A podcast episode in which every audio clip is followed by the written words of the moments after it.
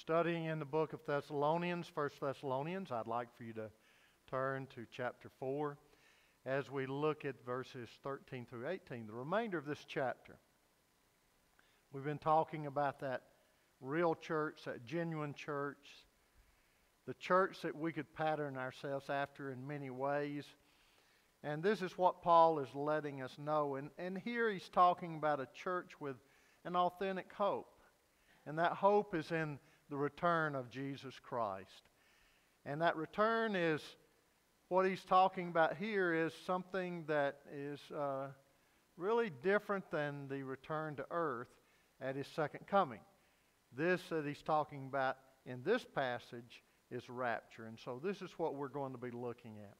Let's uh, go to the Lord in prayer after we read this and these verses, and then let's ask God to, during prayer time to just open our eyes to His Word and His truth. But we do not want you to be uninformed, brethren, about those who are asleep, that you may not uh, grieve, as do the rest who have no hope. For we believe that Jesus died and rose again, even as God will bring with him those who have fallen asleep in Jesus. For this we say to you by the word of the Lord, that we who are alive and remain until the coming of the Lord shall not precede those who have fallen asleep. For the Lord himself will descend from heaven with a shout, with the voice of an archangel, and with the trumpet of God, and the dead in Christ shall rise first. Then we who are alive and remain shall be called up together with them in the clouds to meet the Lord in the air. And thus we shall always be with the Lord. Therefore, comfort one another with those words. Let's go to the Lord in prayer. Father, I just want your words to comfort us, to encourage us, to enlighten us, and help us to leave this place with that authentic hope, realizing that you are coming for your church and hopefully coming soon, and that we will see you and God be with you. But until then, as a challenge, that we're to comfort one another and we're to be steadfast and continue to look for your coming and, and be faithful to you in every way. And so may that be a challenge to us also. For I pray this in Jesus' name. Amen. I came to know the Lord, as I've shared with you, uh, under the ministry of uh, one of the greatest Bible teachers I think that we've had in this decade. And he loved to preach book by book from the Bible. And his preaching was good, but it was really good, I thought, when he came to the book of Revelation and the future plans of God. Now, then it got fantastic and it got exciting. And I love to hear him preach about it. And I love to hear these preachers that uh, you know, do this and preach and expound on these end time uh, events and these uh, how it's laid out from the Word of God. Another one uh, is the uh, the one out in California. Uh, Doctor, um, and my my mind just went blank, but uh, he he's on TV and he's written quite a few books. Anybody? David Jeremiah, yeah. Now, if you've ever read any of his stuff, it's very good. And if you listen to him, uh, he's exciting to, uh, to hear. But when we, uh, when, you know, when he was preaching on Revelation, this preacher of mine, he was told when he was young, when he was first called into the ministry, uh, before he really preached on Revelation at the church, the first church that he was at, he, uh, a godly older man, approached him and said, not exactly these words, but this is in essence what he said. He said, Always be true to the Word of God. He said, But let me suggest one thing to you about preaching the Word of God stay away from revelation. He said, It was not meant for man to understand. Now, I know he meant well, the older gentleman. But wouldn't it be a shame if people did not study Revelation, did not try to find out the end times. This church, now, people, this is contrary to what this nice, godly gentleman was trying to give advice to this preacher about. This, uh, I mean, Paul was teaching them about the end times. And we need to know this. I'm afraid, though, that many people either have uh, been given the same advice by people in their churches or they're afraid to tackle the book. And it's difficult, but it's in the Bible for us to study, for us to teach, and for us to preach and understand. So, understand better. Sometimes we think that uh, our young converts should not uh, hear about the end time events. And we believe that the teaching will either scare them or they won't understand it and they'll become so confused, or both, and they'll just fall away from the church. Some say we don't know when Christ is coming again. It wasn't in the last 20, uh, 2,000 years, and it might not be in the next 2,000 years. And if this is so, then uh, why worry about studying something that we won't see for so long? Looking for Christ to return is a wonderful thought, but practical people have other matters to worry about. I'm afraid a lot of people think that way. And many members of churches and our pastors may think the same way. But the Apostle Paul strongly disagreed with the notion that studying prophecy was only for the more mature or spiritually minded or curious minded Christians. Paul did not believe in getting sidetracked with uh, who's going to be the Antichrist or you know, let's figure up the numbers and let's find out who it is or uh, what nations uh, might be in the European Union. let me see. Well, that one's dropped out. This one's come forward, you know, this type thing. But he did at least point to the prophecy of the end times to have hope for the future and to keep our eyes uh, focused on the Lord Jesus Christ and Him coming again. So Paul started, he, he started many churches and he, that were filled with new believers at the time. And he taught these young believers about the return of Christ. This church was one of them. And for this church planter, prophecy was the heartbeat of the life and ministry of it. So when he founded the church in Thessalonica, he taught them to look forward uh, to Christ's return. Why? Well, he knew that a focus on the return of Christ would keep the congregation pure and would keep them courageous. And teaching prophecy to other believers does not mean that they'll not have uh, problems at times in understanding it or not be confused at times, but uh, that they are to strive and continue on in it and to try and grow and allow it to challenge them.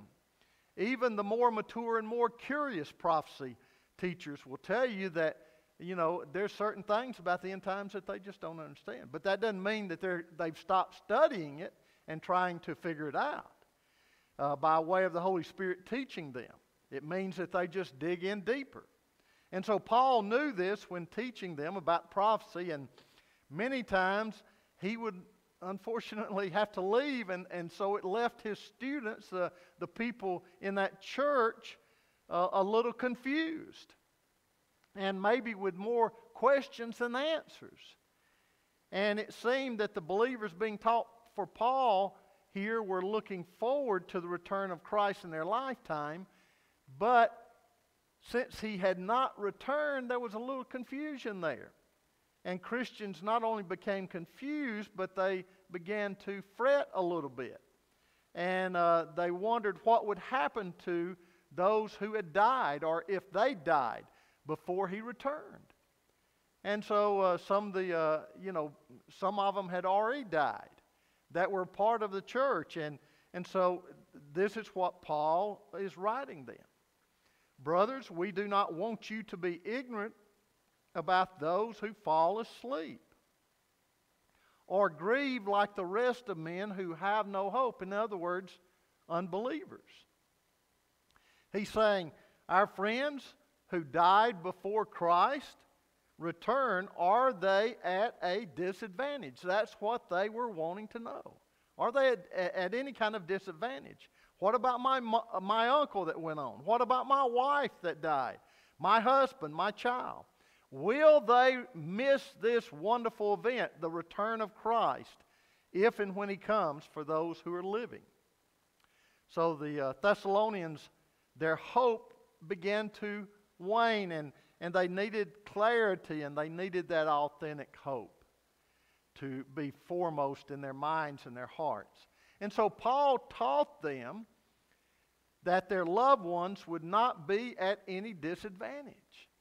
Matter of fact, they would be at a little advantage if they had died.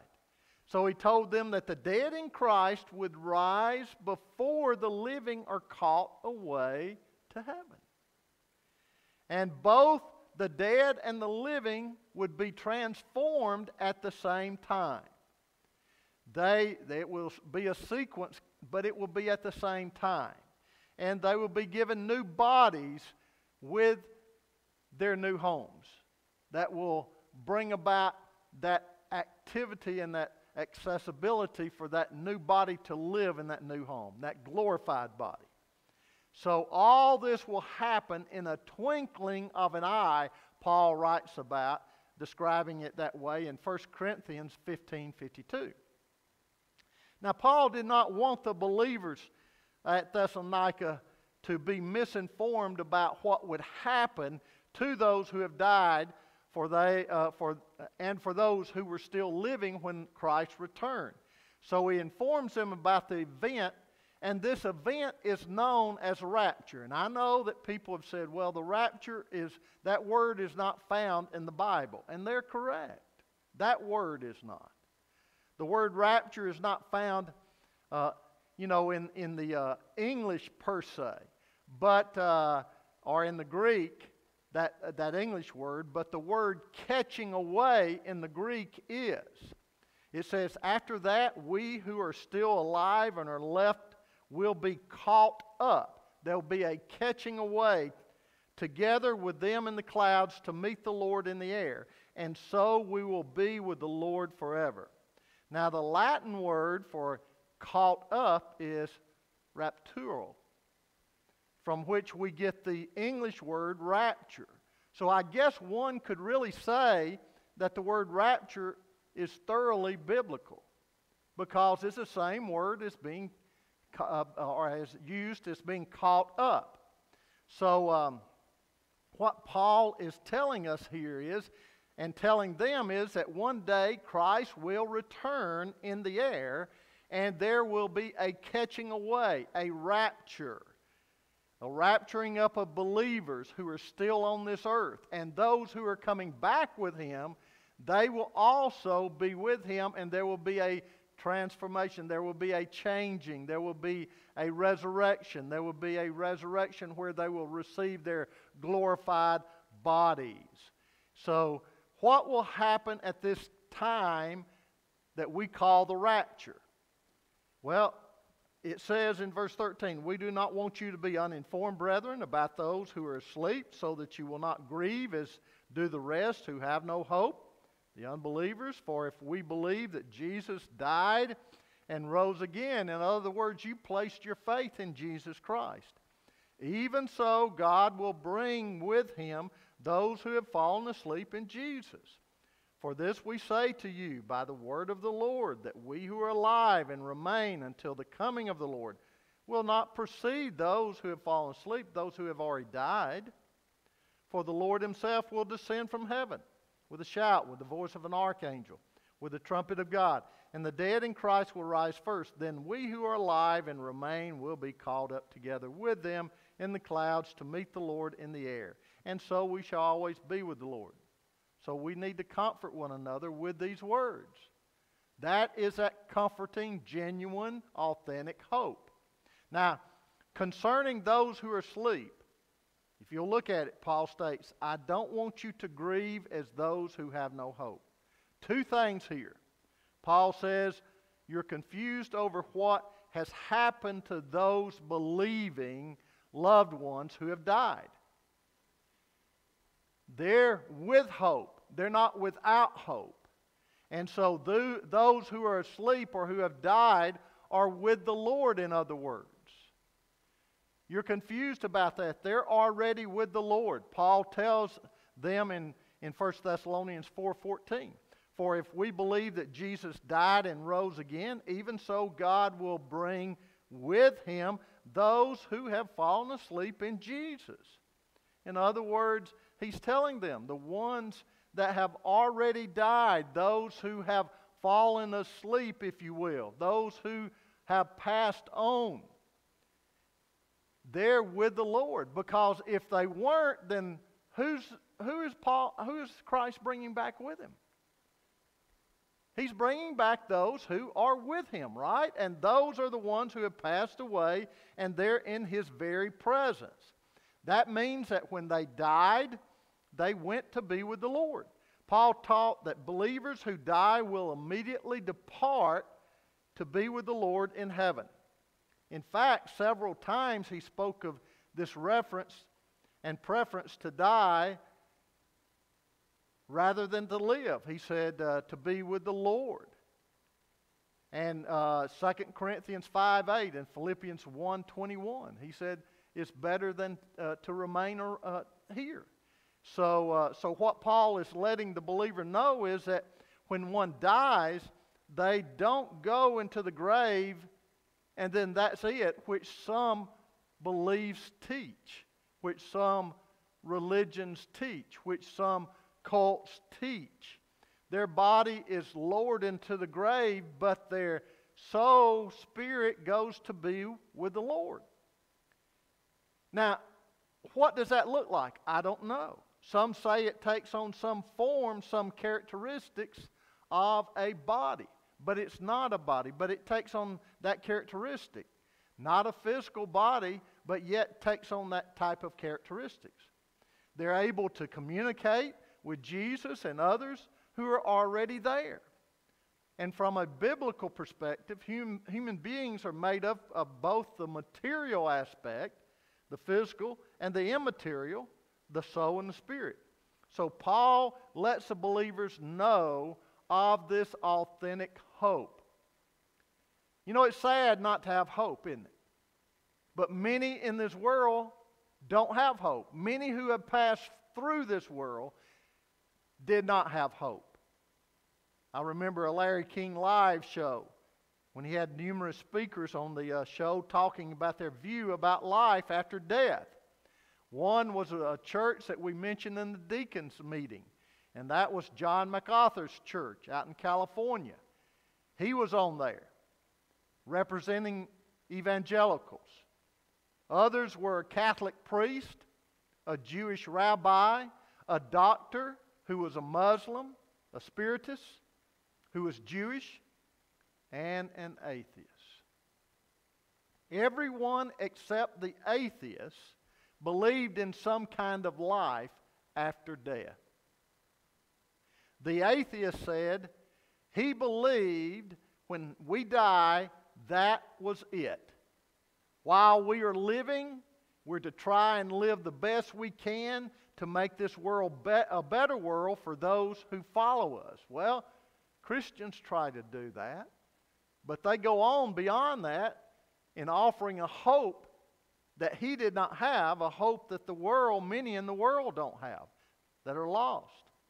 Our life is only in the here and now, he said. And that's pretty sad news, isn't it? Wouldn't it be sad to be living here and knowing that one day you're going to die and you were just here for a short time? There was no really no purpose other than try to live a good life. Well, what, what's the end results there?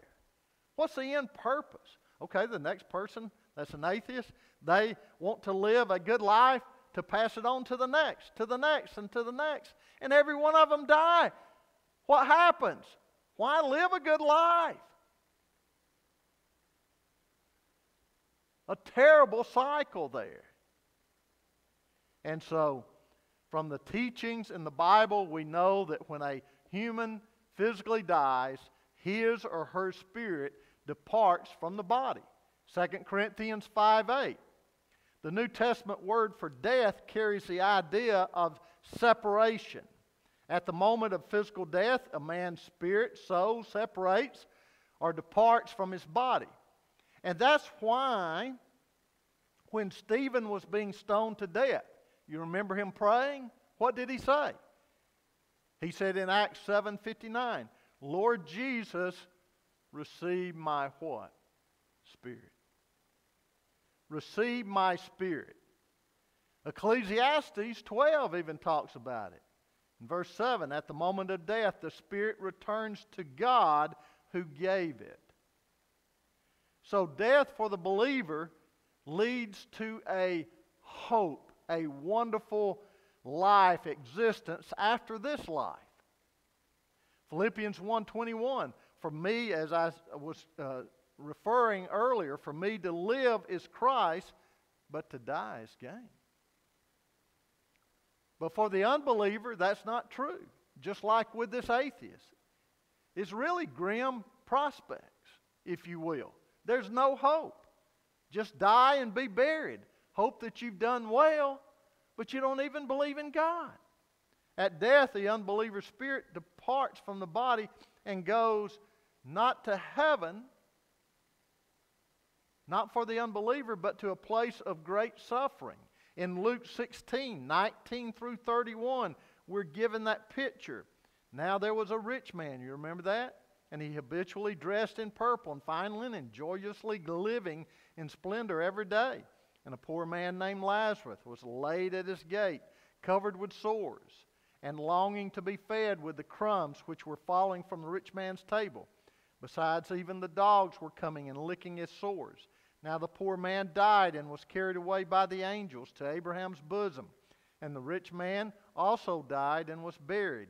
In Hades he lifted up his eyes, being in torment, and saw Abraham far away and Lazarus in his bosom.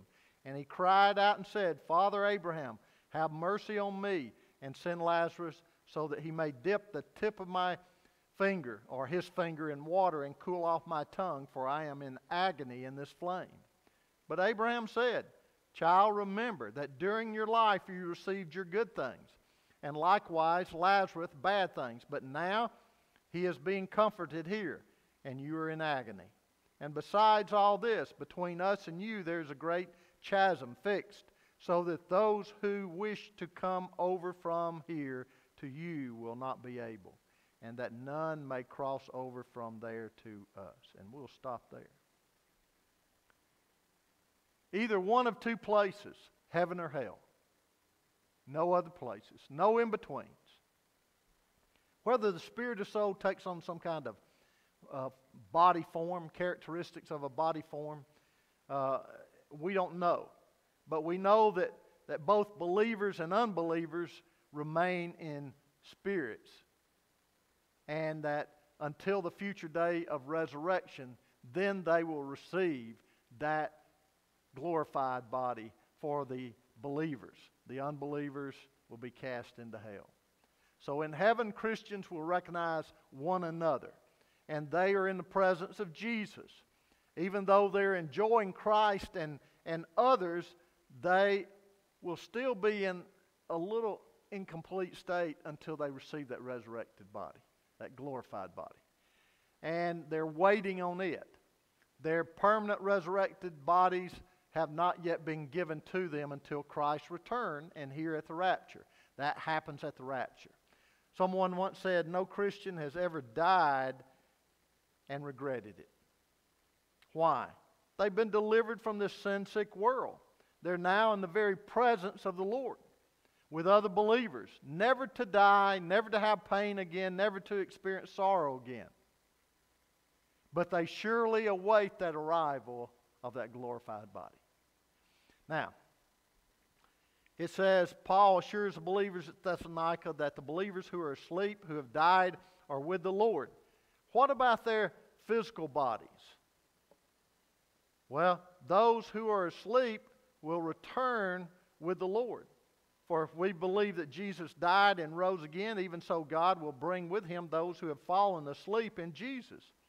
For this we say to you by the word of the Lord, that we who are alive and remain until the coming of the Lord will not precede those who have fallen asleep.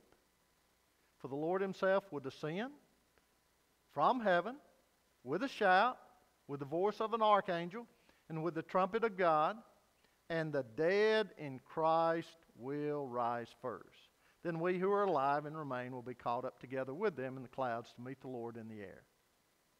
So Paul tells the believers at Thessalonica that when Christ returns, he will bring with him the dead in Christ, those who have died and gone on to be with the Lord. This means that they are not in the grave. They were simply in the grave. If they were simply in the grave, how could Christ bring them back with him? All the soul spirits have, uh, you know, have died, and, uh, and those who have trusted Christ as their Savior are with him right now. All who are with Christ will return when he comes, it says, uh, to rapture the church up just prior to the tribulation. It'll be a great reunion in the sky. And now we'll speak about the sequence of events in just a moment.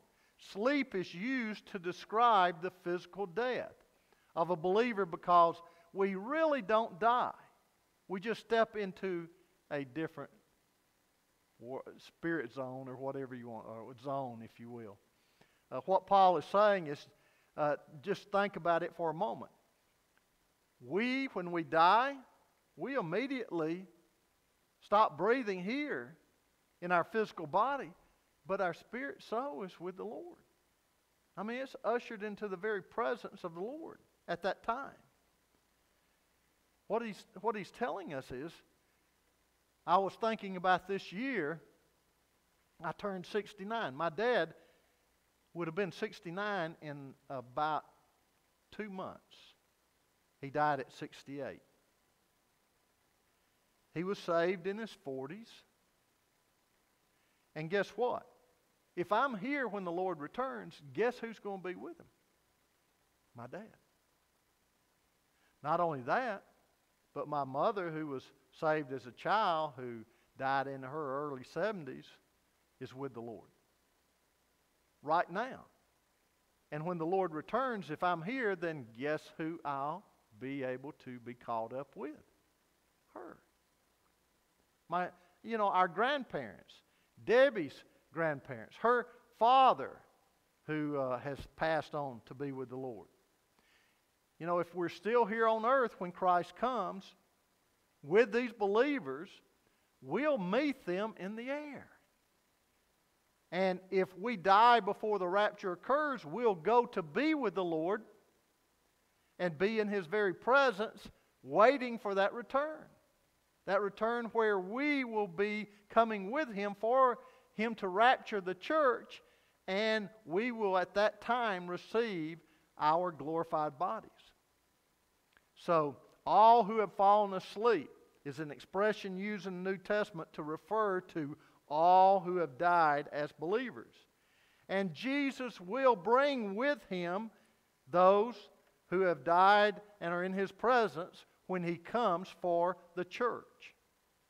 Janet Willis, a mother of nine children, six of whom were killed in a tragic accident in 1994, said this about her precious children. First, they're safe. Second, they're good. Third, they're happy. And fourth, I will see them again. What a testimony to the power of God's promises to a believer. All believers will receive, as I've already mentioned, new bodies, for the Lord Himself, and that's because of who He is, will descend from heaven with a shout. Shout meaning summons, or it was a military command also, and it's used for the purpose of gathering together. And that's what will happen gathering together. That'll be a summoning, gathering together, all those believers, with the voice of an archangel, and with the trumpet of God, and with the dead and, and the dead in Christ will rise first.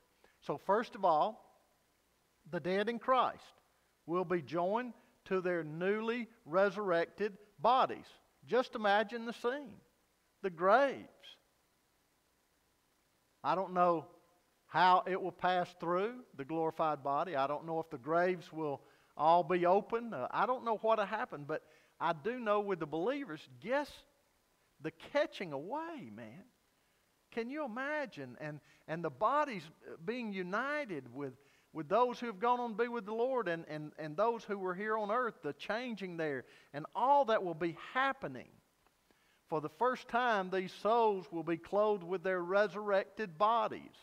The scripture tells us, for the Lord Himself, and that's adding Himself means because of who He is, will descend from heaven with a shout. In other words, rise up. Just like with Lazarus, called forth Lazarus. Rise up, and the bodies will appear. Jesus taught that the day is coming when the dead shall hear his voice, and they will be resurrected, some to the resurrection of life, and some to the resurrection of damnation. John 5, 28 and 29, or yeah, 28 and 29. Do not marvel at this, for an hour is coming in which all who are in the tombs shall hear his voice, and shall come forth, those who did good deeds to a resurrection of life, and those who committed evil deeds to a resurrection of judgment. These resurrections don't occur all at one time. And, uh, you know, if we had time, we'd talk about that. But uh, they, uh, we see the first resur- resurrection will be of the believing dead. There will be a voice of an archangel, which is probably a reference to the archangel Gabriel. And this event may uh, have the voice of an archangel Gabriel calling out, but there'll probably be other angels w- accompanying this event. Uh, there were angels when uh, Jesus was born, and uh, there were uh, angels uh, there when he ascended, and uh, they will more than likely be more than one angel there when he uh, returns. And we know that they are, are present at his second stage uh, where he comes to earth that glorious appearing. And so Second Thessalonians talks about that in, in uh, chapter 1, verses 7 and 8. And to give relief to you who are afflicted, and to us as well, when the Lord Jesus shall be revealed from heaven with his mighty angels in flaming fire, uh, dealing out retribution to those who do not know God and to those who do not obey the gospel of the Lord Jesus Christ. And this is talking about the tribulation period, at the end of the tribulation period. And so there will be the trumpet of God also in this. Blowing trumpets in the Old Testament signified it was time to pack up and move. You remember when Israel camped in the wilderness and it was time to break camp and move on from there, the trumpet would blow. And so when Jesus comes, there'll be a trumpet blast. And the dead in Christ will rise first, and it, is, it will be time for bodies to come forth from the grave to be reunited with the souls of the deceased saints, but in a glorified sense. And it'll be time for us to pack up and leave home, going to our true home, heaven, with our resurrected bodies. And then the bodies of the living will be transformed. Then we who are alive and remain will be caught up together with them in the clouds to meet the Lord in the air, and so shall we always be with the Lord. Those who are alive when the Lord comes for his church will instantly be transformed. This will not occur, though, until after those who have died and, and come back with the Lord have been transformed. But it will be instantaneously. For some conservative uh, scholars, uh, the dead in Christ means only the church saints, but they do not believe that it includes believers of the Old Testament, the redeemed of the Old Testament. But we know that, that this will be a time when he brings back those who have believed to rapture up his church. Paul is politely encouraging believers who were worried as to whether their dead ones would be at a disadvantage when the Lord Jesus returns? He's saying, no, they'll be an adv- of an advantage, really. And so you ought to be rejoicing. Paul also taught that there would be an entire generation of Christians who would be alive at the returning of Christ. He said, There will be those who will be here on earth.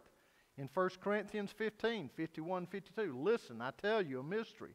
We shall, all, we shall not all sleep, but we sh- will all be changed. In other words, not all of us have died. In a moment, in the twinkle of an eye, at the last trumpet, for the trumpet will sound, the dead will be raised imperishable, and we will be changed. So Paul refers to death as sleep. And he tells them that when Christ comes in the cloud to rapture up the remaining church, some believers will still be living here on earth. And that, that means that some believers will not die. They'll be kind of like Enoch, who will be taken on to be with the Lord. And we will be changed in a twinkling of an eye. Now, how long is that? Well, some say it's approximately one fiftieth of a second. Those believers who are alive and remain will be changed from the existence of their uh, regular body to an eternal body immediately. In seconds, this will all take, uh, you know, take, uh, you know, will happen, excuse me. And the dead in Christ will have already been raised just as quickly. And so the last trumpet mentioned here does not necessarily mean the last trumpet to be heard. If so, then some postmillennialists who believe that the rapture and the glorious appearing must happen simultaneously would be correct. Instead, the last trumpet is the last trumpet for the church. He's talking to the church. In other words, it signals the end of the church age. The signals of the end of the church age. We know from the book of Revelation there are other trumpet calls, such as the trumpet judgments. But this is the end of the church age. Now, both groups, the dead in Christ and the living, will be transformed to be caught up together with Christ in the clouds. The appearing of Jesus is always associated with clouds. We will meet the Lord in the air, and we so uh, and so we will be with the Lord forever. And the lo- word meet is often used of a delegation meeting with an important person. And this is a, the most important person, Jesus Christ. So shall we be with the Lord forever, Paul tells us.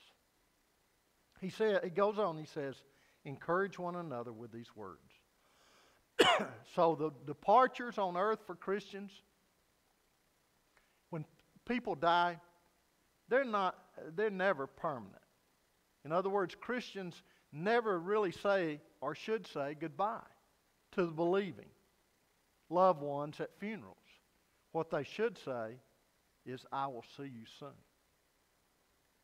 We will see them soon.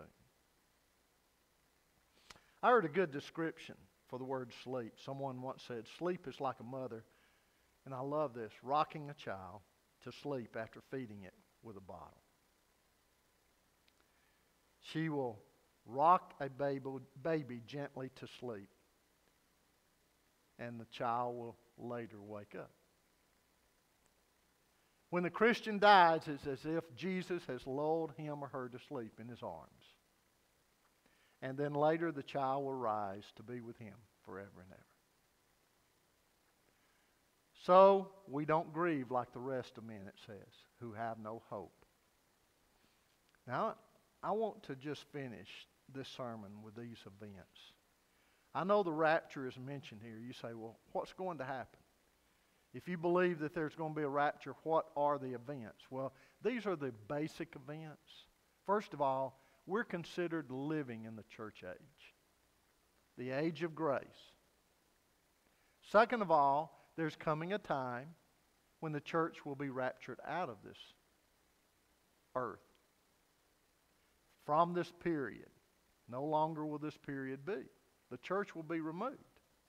The rapture is an event that could occur at any moment. And I want to say this. It the descriptions, and we'll, we'll, I'll talk about this in a moment. The descriptions over in Matthew that we're going to be talking about in chapters 24 and 25, end time events, They describe the end time events during the tribulation, right before the Lord comes back for, to earth.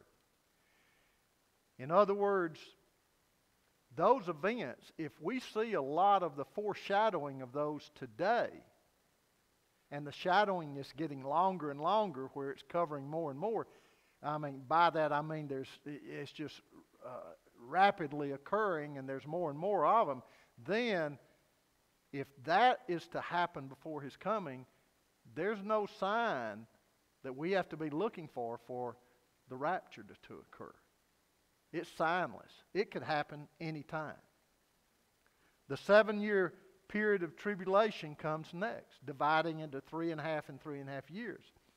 At the end, the campaign of Armageddon, the second coming of Christ to earth, the millennium where he rules and reigns for a thousand years, Satan being bound during that time, and then at the end of the thousand years, him being released, deceiving some who have not truly believed during that period.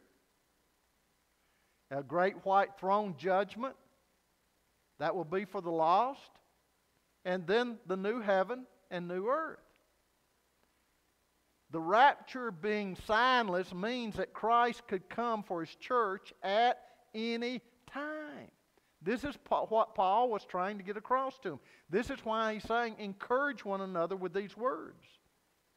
Now, as I mentioned earlier, are the signs during the tribulation period relevant in any way to us today?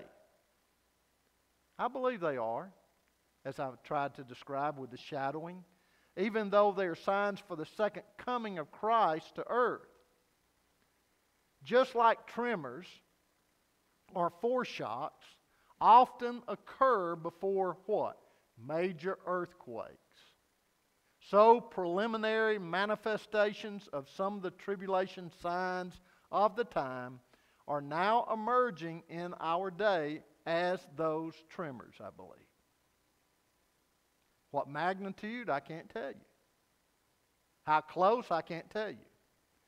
It's been said that prophecies cast their shadows before them. This I believe to be true.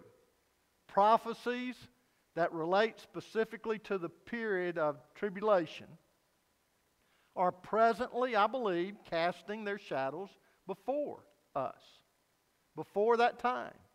I believe we can logically infer that the stage is now being set for the future tribulation period and the second coming of Christ that will follow. Now, am I telling you when it's going to come and boy, we better be ready tomorrow? I'm telling you, you better be ready tomorrow because the rapture should come or could come at any time. But I'm not saying when the tribulation is coming or when the uh, rapture is coming. I believe that when Israel became a nation again and declared her independence, in 1948, that opened it up. Read Ezekiel 36 and 37. That declared that it was the end times super trend that opened the way for all other prophetic signs to be fulfilled. Some prophetic shadows are being cast now. And I'd like to just give three categories real quickly one is political unrest. You say, well, that's always been. But look at the intensity. Look at the vastness of the shadow being uh, spread. Second, the economic shadows pointing to our world becoming cashless, the move towards a one world monetary unit, which would be very easy for an antichrist to come in and take over at that time. And third, the cultural forecast relating to morality and anybody with open eyes and with a mind and that has been around can honestly say there's been a change in our moral culture, our environment. Sexuality, tolerance, and the family unit rapidly becoming worse and worse. I definitely see from Scripture where we're living in what the Bible calls the end times. The end times is really from the time of the church to when the rapture occurs and tribulation comes in. I mean, that's all considered the end times. So we are definitely living in the end times. As we look at this, this should challenge us more than ever to live rightly. Waiting for the Lord. Man, it should challenge us instead of us being lazy about our Christianity, being alert for our Christianity. Recognizing these shadows should help us avoid becoming agnostic when relating to prophecy. What do you mean by that? Well, the word agnostic means having no knowledge or without knowledge. There are many today who say they are unsure.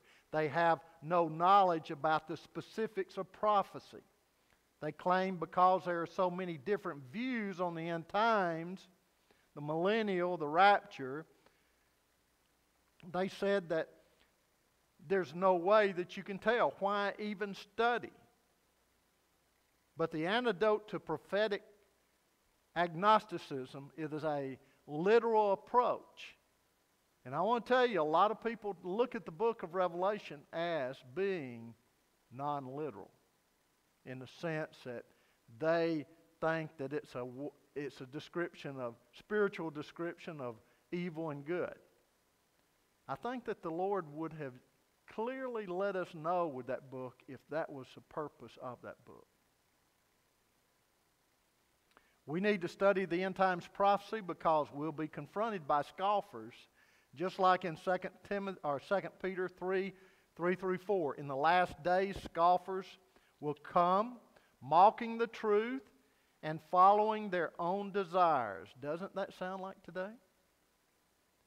Now, you may not be able to share a lot in revealing about the end times, and, and uh, you know, they may come mocking, but one thing that you can do is refer them to Ezekiel 36 and 37 and say, All I know, I may not know a lot, but all I know is that I do know that Israel became born again as a nation. Just as the prophets foretold. And after that, the Jews have been streaming back to the Holy Land year after year, just like the prophets foretold. And I don't know about you, but I can't possibly ignore something that the prophet so obviously nailed on the head. there was a study. How should we live then? There was a story about a farmer with his dog the farmer who had been very close in relationship with this dog, had it all his life. The farmer died one day. They came and took his body and put it in a coffin and put it on a train to carry off to be buried. According to the story, this dog ran towards the train because his master was on the train. But the train went off. But every time that train came into the station. That dog heard the whistle, and he was waiting there for his master. People, why can't we live with such great expectation for the Lord's return? We should. Let's bow our heads in prayer.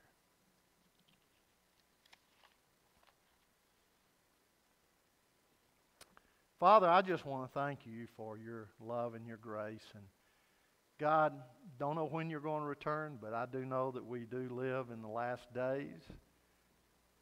And I do know that you're coming back and you're coming for your church. You tell us this. And I just pray that as a church that we'll be challenged by this and we'll start living as though you're coming back today. That means, God, that we will give our whole life wholeheartedly, all of our heart and soul to you. We'll see what you want for our lives for change. We'll see what you want us to do. We'll see what, how you would have us to live. We'll see what you teach us about right and wrong. And not so much what the culture or what the world or what somebody else says. And we'll be not so much wanting and desiring to please others as much as first and foremost wanting to please you. Help us live that way, God, with that anticipation. And even if we die and we're not in that, that, that group that is caught up, Lord, it's not in vain. We know that your promises are true and we know that it's going to happen. And we, uh, you, we're going to be blessed. We're going to be in your very presence and one day coming back with you for that great event. So, God, help us to live with that kind of excitement, that kind of challenge, that kind of desire to please you, to look for you, to live for you. In Jesus' name, amen. Let's stand. God's dealing with your heart. You feel free to come. Kneel at the altar, whatever it might be.